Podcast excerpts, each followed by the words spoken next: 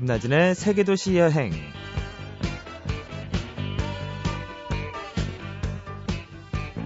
안녕하세요. 김나진입니다. 어, 어쩌면 세상은 끊임없이 무언가를 요구하고 있다, 이런 생각이 들어요. 야망을 가져라. 목표를 가져라. 이겨야 산다. 뭔가가 되라. 어, 하지만 여행을 가는 건 누군가 요구나 강압에 의한 게 아니죠. 어, 순전히 자기의 의지만으로 이루어집니다. 그래서 고되고 절박한 여행일수록 더욱 아름다워 보이는 게 아닐까 싶은데요. 오늘도 잠시 후에 오늘의 여행가 만나볼게요.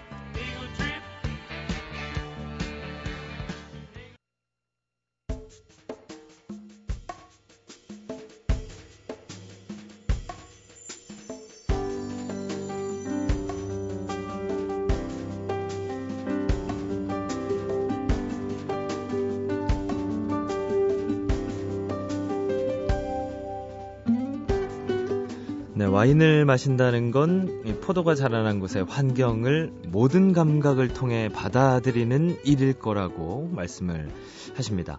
어, 늘 와인을 찾아 길을 떠나는 분인데요. 와인 칼럼니스트 김혁 씨 나오셨습니다. 안녕하세요. 안녕하십니까. 네. 어, 근데 와인 칼럼니스트가 그 와인도 이렇게 맛보고 글도 쓰시고 이런 직업이죠? 그렇죠. 와인을 일단 칼럼을 쓰려면 네. 와인 칼럼을 쓰는 와인 맛을 봐야 되니까 오늘도 좀 드셨나요? 음, 오늘은 아직 안 먹었어요. 아무것도 안 마셨고요. 예. 어, 저녁에 마실 예정입니다. 아, 저녁에. 예. 그러면 뭐 보통 하루에 몇 잔 정도 드세요? 하루에 반 병 이상은 직업상 마시고요. 네. 어, 기분 좋으면 한 병 정도. 근데 아. 이제 식사 시간에 천천히 마시니까 네. 이렇게 에, 뭐 와인 때문에 문제가 되는 정도는 아닙니다. 네. 아, 항상 그럼 뭐 쉬는 날도 있으세요? 그날 와인을 안 드신다던가. 음, 뭐, 어, 좀 몸무게를 좀 빼야 되겠다. 이런 날은 좀 자제를 네. 하고요. 네. 대부분 날에는 그냥 식사하면서 조금씩 마십니다. 네. 그 뭐 이렇게 향만 맡아도 이렇게 구별을 하고 뭐 그러 그럴 줄 알아야 되는 거죠. 아니요, 그럴 필요는 없어요. 이게 우리나라에 그 네. 어, 와인 만화책이 이렇게 나와서 예. 너무 어, 만화적인 예. 그런 루- 이제 와인을 갖다 접근하다 보니까 사람들이 와인을 마시면서 뭔가 특별한 거를 생각해야 되는 것처럼 생각하는데요. 네. 그거는 좀 잘못된 것 같고 그냥 음. 그냥 즐기시면 됩니다. 아, 그게 정답인가 봐요. 네. 예. 너무 어려워하지도 말고 예, 그냥 그렇죠. 이제 즐기는 거죠. 예, 예, 즐기는 거죠. 예, 아, 한번 오늘 잘 배워봐야 될 것 같은데요.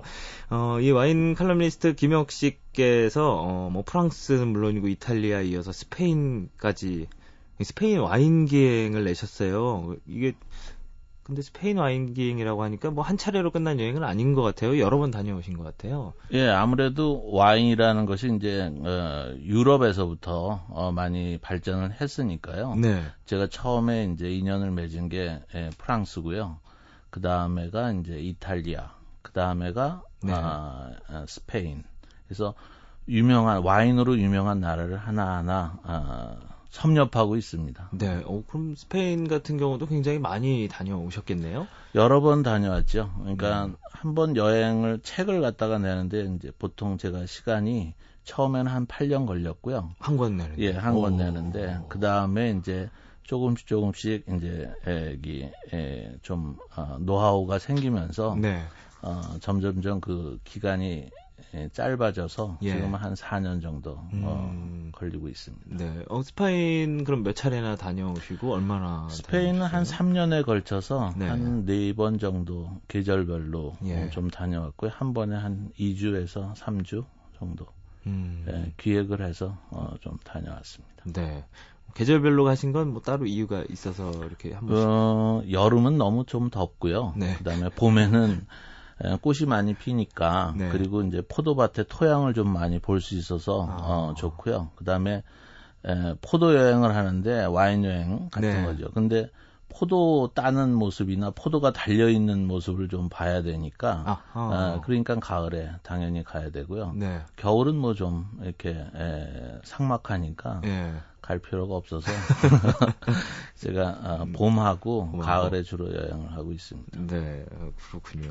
어, 하여튼 이 포도 뭐 가장 중요한 원료가 되는 거니까 그런 것도 한번 다 직접 보시고 그러기 위해서 다녀오신 거네요. 근데 이제 앞서서 프랑스와 이탈리아를 말씀하셨는데 어, 뭐 그런 나라도 물론 이제 잘 다녀오시고 하셨지만 이번에는 왜 스페인 와인이었나요? 이게 궁금해요.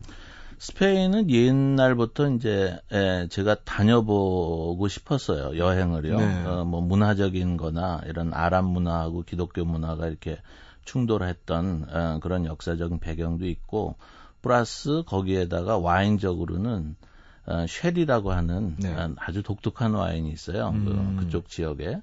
에, 콜럼버스가 이제 대 신대륙을 발견할 적에 갖고 갔던 그런 와인이고요. 네. 그 다음에 우리나라에서 지금 많이 알려진 어, 와인이 이제 에, 리오아 지역이나 리베랄데 두에로 지역이 아주 많이 이제 지금 서서히 알려지고 있어서 네. 알려지고 있으니까 한번 가봐야 되지 않겠어요 전문가로서 음. 그래서 어, 프랑스 와인하고 이탈리아 아, 와인 기행이 끝난 다음에 예, 이거를 기획하게 됐습니다. 네, 그 유명한 그쪽 프랑스나 이탈리아 쪽 뭐 이쪽보다는 어떻게 좀 다르던가요? 일단 품종이 틀리고요. 예, 예. 어, 와인을 만드는 품종이 틀리고 그다음에 예, 그 와인이 자라는 환경이 틀립니다. 음. 그러니까 그 차이를 갖다가 아, 여행하면서 느끼게 되고요. 네. 또한 문화도 틀리고 그다음에 음식도 또 틀리니까 음. 사람들의 뭐 철학도 조금 틀리기도 하고 네. 그다 그런 여러 가지들을 갖다가 볼 수 있는 음, 것들이 예, 많이 있죠. 예. 어, 그러면 이제 그 스페인 와인을 찾아서 어떻게 어떻게 이렇게 여행을 다니셨는지 좀 경로를 좀 알려주세요. 제가 처음에 여행을 이제 기획할 적에는 네. 음식을 뭐 먹는 순서대로 어, 이 와인을 갖다 여행 기획을 해요. 그래서 어, 제일 먼저 어, 아페리티프라고 그래갖고 네. 식전주로 마시잖아요, 보통. 예. 예. 그래서 그게 이제 스파클링인데 스페인의 스파클링 와인, 거품 와인이죠. 거품 와인이 까바라고 합니다. 네. 그래서 그것이 이제 바르셀로나 근처에서 나오고 그 다음에 그 북쪽으로 어, 올라가면서 타원형으로 네. 원형을 이렇게 기, 예, 그리면서 여행을 했어요. 그래서 맨 마지막에 에, 달콤한 아, 이제 스위트 와인을 갖다가 만드는 것이 이제 쉐리고 네. 드라이한 것도 같이 있거든요. 그래서 좀 이게 알코올 도수가 높아요, 쉐리가 한 20도 정도, 25도 음. 되는 것도 있고 그래서 어, 식전주에서 네. 어, 마무리하는 어, 식후주까지 네. 중간 중간에 이제 화이트 와인 지역하고 예, 예. 레드 와인 지역 유명 지역을 갖다가 이제 에, 다녀온 거죠. 네, 맨정신에 잘 다녀오신 거죠. 그때까지는 괜찮았어요. 네. 어, 뭐 저녁에 항상 와인은 마시고 그 예. 여행할 적에는 그 포도밭을 먼저 보고 음. 셀러 보고 그 다음에 네. 뭐 식사할 수 있으면 같이 식사도 하고 그다음에 저녁엔 또 시간이 좀 남아서 혼자 그 주변 마을도 산책하고 그러다 음. 보니까 뭐 이게 취해서 네. 어 해롱해롱 되는 적은 없습니다. 네. 네. 아, 뭐 하여튼 식전주부터 이렇게 차례차례 단계 단계 간다고 하시니까 이거 와인 좋아하시는 분들은 귀가 번쩍 뜨일 것 같은데요. 어, 그러면 이제 좀 듣으시는 분들께서, 음, 스페인 와인이다 하면 가장 먼저 어디를 가봐야 될까요? 이렇게 타원형으로 여행을 하시는 데도 있을 거고. 근데, 예, 스페인 와인이라고 하면 이제 우리나라에서 많이 이제 친한 곳이 이제 리베랄데 두에로하고 리오하 지역이거든요. 그 네. 그두 지역인데, 프랑스의 피레네 남부 지역이에요. 그러니까 네. 피레네의 발치에 해당되는 분, 어, 지역이라서 그쪽에서부터 어, 스페인의 와인이 굉장히 예, 크게 상업적으로 어, 많이 발전을 했어요. 그래서 그런 데를 좀 보고 뭐 프랑스 여행을 하다가 그 피레네를 넘어서 가서 볼 수도 있고 네. 그 다음에 이제 에, 그 스페인만의 전통적인 지역 쉐리나 아, 또 까바라는 것도 sparkling인데 네. 프랑스의 샴페인 방식을 갖다 그대로 도입해서 만든 거거든요. 그러니까 뭐 바르셀로나 근처니까 바르셀로나에는 유명한 것들 많, 많잖아요. 네. 축구 선수들도 많이 있고 음. 그다음에 유명한 건축가도 있고 그러니까 문화하고 와인하고 이게 결합해서 같이 이렇게 에, 돌아보시면 좋고 네. 좀더 시간이 있으면 중간에 그 세르반테스 돈키호테의 네. 무대가 됐던 아, 라만차 지역도 한번 방문하시는 음. 것도 좋습니다. 네, 뭐 와인뿐만이 아니고 뭐 볼 때는 진짜 워낙 많으니까요, 그렇죠? 네, 스페인에는. 네, 네. 어 그러면 그 중에 말씀하신 그 리오화 지역이라는 곳은 어떻게 하다가 그렇게 뭐 와인이 이렇게 발전을 하게 된 거예요? 옛날에 역사적으로 1800년 1800년대 중반에 네. 보르도에 에, 피록셀라라고 하는 뿌리 진디가 발생이 돼요. 네. 미국에서 건너왔는데 얘네들이 뿌리에 박혀갖고 프랑스의 포도밭을 아주 다 황폐화시켰어요. 음. 그래서 어 보도 보르도 사람들이 포도를 갖고 와인을 만들어서 먹고 살았었는데 자기네 포도밭이 없어져 버리니까 네. 새로운 땅을 찾아서 피레네 산맥을 넘게 됩니다. 음. 옛날에 뭐 지금이야 뭐 자동차도 있고 그렇지만 옛날에는 마차를 타고 넘었겠죠. 네. 말 타고 마차 타고 넘어서 자기네 와인을 만들었던 환경하고 비슷한 곳을 어, 리오하하고 리베랄 데두에로 해서 찾게 돼요. 네. 그래서 이 사람들이 그쪽에 원래 와인을 전통적으로 만드는 사람들이 있었는데 그 사람들한테 보르도에 발전된 양조 기술을 갖다가 그쪽에 전수를 하게 되죠. 예. 그래서 그 발전된 양조 기술로 만든 와인이 품질이 굉장히 좋아서 그거를 북유럽에다 아, 수출을 하게 됩니다. 그래서 네. 막대한 이익을 남기게 되고 거기에 리오아에 살았던 사람, 사람들은 또 상대적으로 보르도 사람들이 포도나무가 다 황폐해서 죽었으니까 자기네 포도나무를 갖다 그쪽에 수출을 하게 됩니다. 네. 그래서 또 굉장히 한 20년 동안 이익을 봤었는데 결국은 피록셀라라고 하는 그 뿌리진디가 스페인에도 도착하면서 황폐하게 되죠. 어. 그래서 1800년대 마지막에는 네. 에, 이 스페인도 아주 다 황폐화가 돼서 다 아, 포도밭을 갈아엎고 새롭게 시작이 되게 되 는 거죠. 그래서 역사적인 그런 것도 있고요.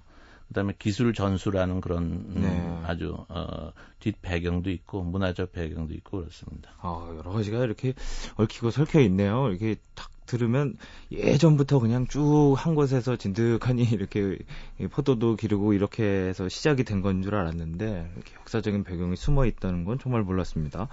어, 그런데 그 이제 와인을 뭐 그 지역에서 가서 혹은 스페인 지역에서 가서 즐기시려는 분들이 계시면 네. 또뭐 와인만 먹을 수는 없으니까요. 예. 예. 와인하고 뭐 맛있는 음식 같은 것도 좀 먹어야 되잖아요. 예. 그쪽 지방에 가면은 제일 이제 와인하고 어울린다는 거는 그 와인이 만들어지는 토양에서 나오는 먹거리들이 제일 잘 어울리거든요. 네. 근데 에, 대부분 그 스페인에서 먹는 먹거리가 양고기를 많이 먹어요. 음. 그것도 우리나라에서는 법으로 금지되어 있는데 네. 그 양이 이제 에, 20일 된 양 같은 거 2개월 된 양 뭐 이렇습니다. 그러니까 20일 된 거는 뭐냐면 엄마 전만 먹고 음. 어, 자라서 어, 비린내가 전혀 없어요. 얘네들은 얘 노린내라 그러죠. 양의 노린내 그런 게 전혀 없어요. 그래서 그런 것들과 아, 자기네들 그 템프라니오라는 품종이 전통 품종이거든요. 네. 그래서 그걸 갖고 만든 와인이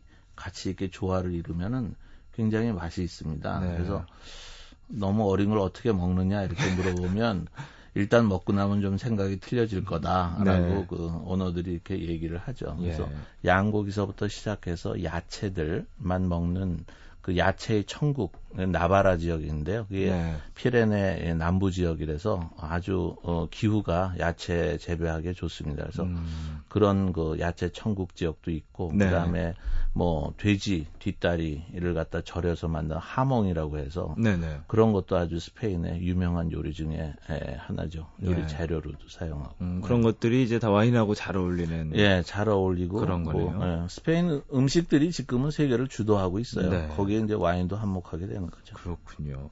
어, 저희가 뭐 와인에 대해서 또 와인 기행에 대해서 얘기를 들어보고 있는데요. 어, 저희가 매번 나오시면 여행자의 추천곡을 한 곡씩 듣거든요. 네. 네. 좋은 곡 하나 있으면 좀 추천을 해주시죠. 제목은 잘 모르겠는데 네.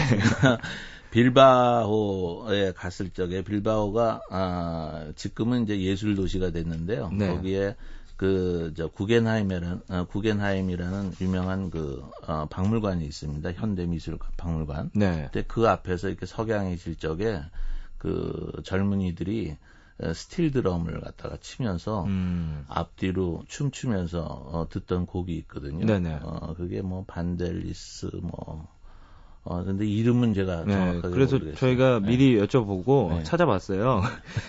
Blade Runner OST에 있는 One More Kiss, Dear를 말씀하시는 것 같아서 예. 한번 제가 들어보면 생각날 것 같습니다. 네, 확실한지 아닌지 한번 예. 예, 들어보시죠. 여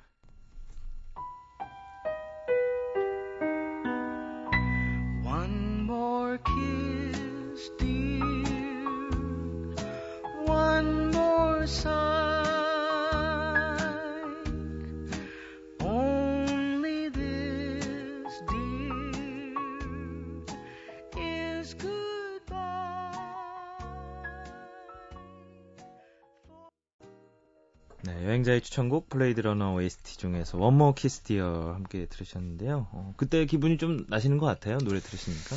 근데 잘 안 나고요. 네.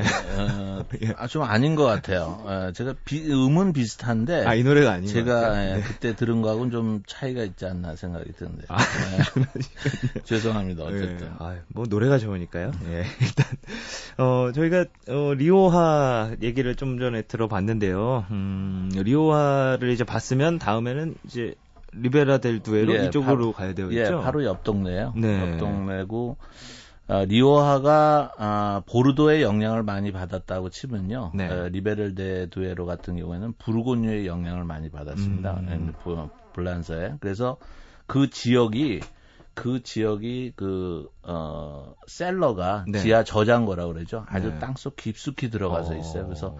그게 이제 가족 단위로 옛날엔 셀러가 있었는데 네. 지금은 이제 보기도 하고, 어, 볼 수도 있고, 어, 상업화되기도 하고 그래서 아주 음, 멋집니다. 네, 그쪽에 이제 풍경도 굉장히 멋이 있겠죠. 예, 음, 그뭐 사막 같은 곳도 있고요. 네네. 옛날에 번성했던 그 도시가 지금은 거의 무너져 갖고 어 허름하게 돼서 뭐 제가 갔다 온 거는 13명밖에 없는 곳도 있어요. 네. 마을이 네. 언덕 위에. 네. 근데 그 주변에 에, 흩어져 있는 작은 그 어, 와인 셀러들이 에, 있는 모습이 아주 어, 멋진 풍경을 갖다가 어, 보여주고 있죠. 네. 어, 그럼 그 지역에 가서 이제 와인도 즐기고 또 주변에 볼거리가 있는 곳들도 분명히 있을 텐데요. 주변에 돌, 볼, 이제 둘러볼 만한 곳은 어디가 있나요? 어, 주변에 이제 큰 도시 같은 경우에는 이제 바이아다 아, 바이아돌리드라고 하는 네. 어, 그큰 아, 도시가 있어요. 거기에 보면 성당도 옛날에 아주 오래된 그 어, 성당도 있고요. 그 다음에 그 조그만 조그만 마을들이 있거든요. 네. 그게 뭐 굳이 뭐 이름이 뭐 어, 아자라든가 뭐 음. 그밖에 뭐 어, 와인의 전통을 갖다가 아, 계속해서 이제 고수하고 있는 그런 마을들이 있는데 그런 마을들은 자동차를 타고 가다 보면 이렇게 다 편말에 있어요. 네. 그래서 네. 아주 보면은 멋집니다. 그냥 조그만 마을에 잠깐 서갖고 보고 또 길 따라서 가다가 또 네. 수국 그러다 보면 또 언덕 위에 멋지게 지어놓은 뭐 박물관 같은 것도 보이고요. 음, 뭐 그러니까 그건 그냥 길 따라 가면서 그 평야 예. 한없는 평야에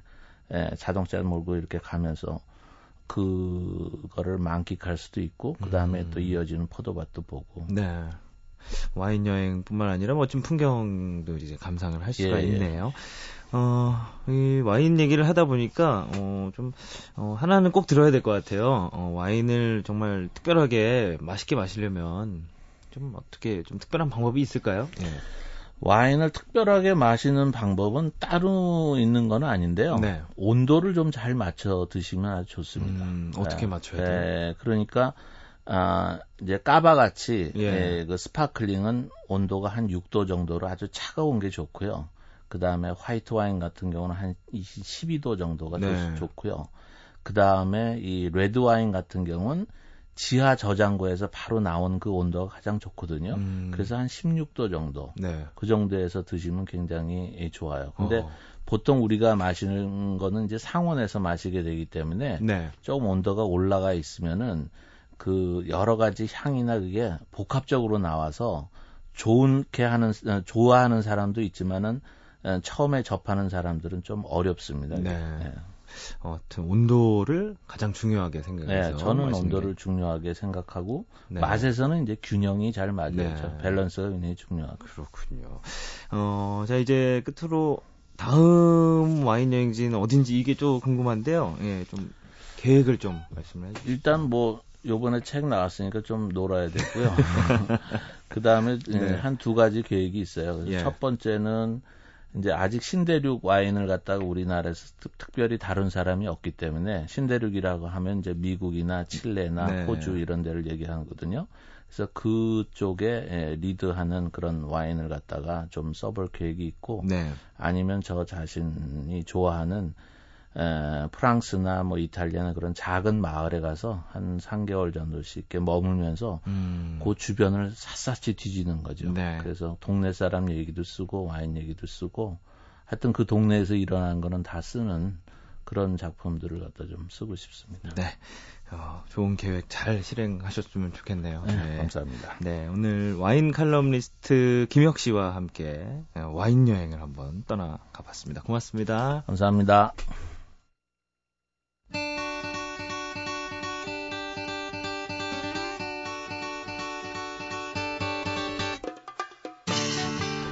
네, 이맘때쯤에는 어디로 뭘 하러 가면 좋을까요? 네, 국내 여행으로 마땅한 곳 찍어주시는 분 나오셨습니다. 이하람 씨 나와주셨어요. 안녕하세요. 안녕하세요. 아, 이제 그 남자의 계절이자 네, 하늘이 높아지고 말도 살찐다는 그 네. 그 계절, 예, 드디어 예, 완연해지고 있는 것 같아요. 아, 식욕이 점점 늘고 있어서 큰일이에요. 그러니까요. 예. 가을에 특히 식욕이 돈다는 얘기 많이 하잖아요. 말들도 네. 살찌고 이게 좀 날씨가 좋으니까 많이 좀 돌아다니기 때문에 금방 금방 배가 꺼져서 허기가 네. 지기 때문에 이런 말이 나온 게 아닐까 싶거든요. 맞아요. 이런 계절에 또 이제 어디를 가면 좋을까?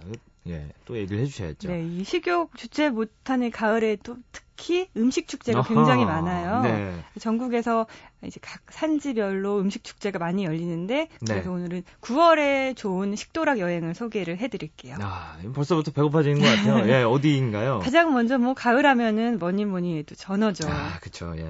이 전어가요. 가을 뭐 10월에 드신다는 분들이 계신 사실 진짜 전어는 9월에 드셔야 맛있어요. 어, 그런 얘기가 있더라고요. 예. 예. 10월이 되면은 이제 전어의 씨알이 굵어지긴 하는데 좀 나이가 든 전어라 좀 어린 전어 뼈도 약간 말랑말랑해 네, 뼈째 씹어 드실 수 있고 이제 살에도 기름기가 잘잘 돌고 그러니까 진짜 식도락가들은 9월 초에서 9월 중순, 음. 9월 안에 전어를 드신다고 아, 하더라고요. 이제 얼마 안 남은 거네요, 네. 그럼 예.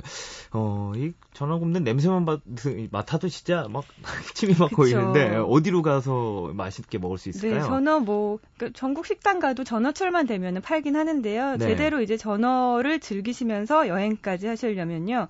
충남 서천에 있는 홍원항 음. 여기서 23일까지. 아이고. 오늘 마지막이요. 오늘까지 전어 축제가 열린다고 하는데요. 이 네. 축제가 끝나도요. 그, 그 10월까지는 전어를 항상 팔고 있으니까 아... 좀 저렴한 가격에 전어 special 메뉴를 맛보실 수가 있습니다. 네. 어, 전어만 먹는 건 아니잖아요. 근데 그쵸. 먹고 또 여행도 해야죠. 네, 제가 충남 서천을 추천을 해드리는 이유가 주변에 여행을 할 곳이 굉장히 많은데요. 네. 특히 서천하면 신성리 갈대밭이라는 곳이 굉장히 유명한데 음... 그 공동경비구역 JSA에서 이병헌 씨가 이제 지뢰를 밟고 네. 꼼짝 못하던 그 장면 있잖아요. 음. 갈대밭에서 찍혔는데 그 배경이 되는 곳이 바로 이 신성리 갈대밭이에요. 네. 굉장히 넓은데 거의 10만 평이 넘는다고 하더라고요. 네. 그 갈대밭에서 이제 김나진 아나운서 처럼 가을을 제대로 네. 타고 싶은 분들은 전어 드시고 갈대밭을 좀 거니시면 어... 좋을 거예요. 예, 예. 예. 그리고 또 갈대밭과 함께 서천이 또 동백나무 숲이 유명한데요. 사실 동백은 겨울에 피는 꽃이긴 한데 지금 가셔도 푸른 동백 잎들을 많이 보실 수가 있고요. 네. 그리고 서해 바다의 가장 아름다운 낙조를 감상할 수 있는 곳이 바로 이 서천에 있는 동백나무 숲이라고 해요. 네. 그래서 숲길도 좀 걸어보시면 좋을 것 같아요. 그렇군요. 예. 아, 좀 누군가와 함께 걸었으면 좋을 텐데. 예. 전어 먹고 뭐갈때봐 동백나무 숲 보고 어, 또 다른 곳은 어디가 있나요? 네, 예. 전어하면 또 연관 검색어로 따라오는 게 대하와 꽃게인데요. 대하, 대하, 네. 이 대하 꽃게도 10월보다 이제 9월부터 9월 말부터 살이 이제부터 살이 꽉 차오르기 시작하는데 네. 수도권에 사시는 분들은 가까운 인천의 연안분 아니 소래폭으로 가시면 좋고요. 네. 그리고 요즘 지난 여름에 수인선이 새로 생기면서 소래포구까지 기차가 다니면서 수원하고 인천을 연결하는 음. 이런 추억 열차를 타보시면서 네. 이 열차 타시면 또 소래포구에서 오이도나 송도까지도 가보실 수가 있거든요. 어허. 이렇게 같이 겸해서 여행 떠나보시는 거 좋을 거예요. 괜찮네요. 근데 뭐 소래포구가 좀 변했다고 들었는데 아예 이렇게 도시처럼 예, 바뀌었다. 주변에 월고 네. 신도시라고 해서 아파트 단지가 크게 들어섰는데 예. 오히려 이게 예전에는 포구 주변으로 휑했어요. 아무 것도 없고 그냥 밭이었는데 여기가 네. 아파트가 생기면서 오히려 이 포구와 도시의 그 조화가 굉장히 아름답게 이루어져서 그 음. 그 사진 찍는 분들이 이 포구를 배경으로 뒤에 또 아파트 고층 아파트 이런 네. 게또 요즘 분들은 또 그런 대조적인 사진들을 음. 많이 찍는다고 하시더라고요. 그러니까 어. 이 아파트가 좋은 게 이렇게 창문을 열면은 포구에 갯벌 짠내가 네. 아파트를 통해서 들어오겠죠. 어 그렇구나. 거기 살 수가 없어서 참 안타깝네. 네. 어 여기는 이제 서울에서는 좀 가까운 곳이고 네. 좀 멀리 가고 싶은 분들은 어디로 가면 좋을까요? 그, 저와 저, 저 같은 식도락과 제대로 네. 좀 여행과 함께 맛을 느끼고 싶은 분들 조금 멀, 먼 곳으로 태안으로 많이 떠나시는데요. 음. 이 태안은 전어도 드실 수가 있고 꽃게, 대하 모두 저렴하게 먹을 수 있는 곳인데요. 네. 사실 태안이 사계절 내내 바다가 있기 때문에 여행객들에게 사랑받는 곳이거든요. 그러니까 여기 가셔서 여름은 아니지만 해수욕장도 거니어, 거니러 보시고 오랜만에 이제 가족분들, 연인분들 바다 구경도 하시면서 덤으로 네. 꽃게와 대하도 드시고 오시면 좋을 거예요. 네. 서해 쪽 얘기하니까 그 안면도 있잖아요. 네. 거기 꽃제 해수욕장 낙조 참 아름답다고. 아, 맞아요. 이게 네. 바위 두 개로 이렇게 해가 시뻘건 해가 이렇게 떨어지는데 이게 한국관광공사에서 한국인이 꼭 가봐야 할 곳 99곳을 선정했는데 그중 네. 하나에 굉장히 아름다운 낙조라고 해요. 좀 여유 있게 가시면은 해 떨어지는 거 보고 오셔도 좋을 네. 거예요. 네. 아, 가을에 참 맛있는 식도락도 좀 즐기시고 그 주변 여행도 하시면 좋을 것 같네요. 어, 오늘도 이하람 씨 고맙습니다. 고맙습니다. 나다크라는 곳이 여행하기 힘들다는 게 이 모든 지역을 갈 때마다 세계에서 제일 높은 도시, 뭐 세계에서 두 번째로 높은 도시, 네. 세계에서 세 번째로 높은 도로를 다 거쳐야 돼요. 베네수엘라에 가면 하나이마 국립공원이라는 곳이 있습니다. 그 지역 전체가 밀림과 미네랄 때문에 검은색의 강물이 흐르는 강과 이렇게 사방이 절벽으로 돼 있고 위는 평평한 그런 산들이 수백 개가 널려 있거든요. 뿌에블로라 그래요. 인디안들이 전통적으로 살아가는 거주 지역 아쿠마 뿌에블로라는 데를 갔을 때 거길 딱 도착을 했는데 그냥 눈물이 나더라고요. 그 황량한 사막 한가운데 대추야자를 가득 실은 수레를 타고 가는 할아버지를 보면 오 이게 메마른 사막일까? 그 사막 속에는 대추야자 숲이 가득 펼쳐져 있고요. 그 가운데 조그마한 오아시스가 있고 그걸 이렇게 바라볼 때 생각지도 않았던 그러니까 내가 상상했던 모습들을 깨우쳐주는 다른 풍광들을 만났을 아. 때 특히 튀니지가 그런 장면들을 많이 줬었던 것 같아요. 낯선 풍경과 만나는 시간 김나진의 세계 도시 여행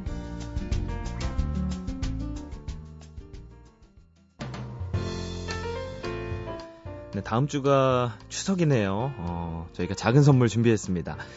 떠난 뒤에 오는 것들 여행 작가 이하람 씨의 책을 드려요. 음, 홈페이지 여행 이야기에 오셔서 신청하시면 됩니다. 저는 다음 주에 뵐게요. 지금까지 세계도시 여행 김나진이었습니다.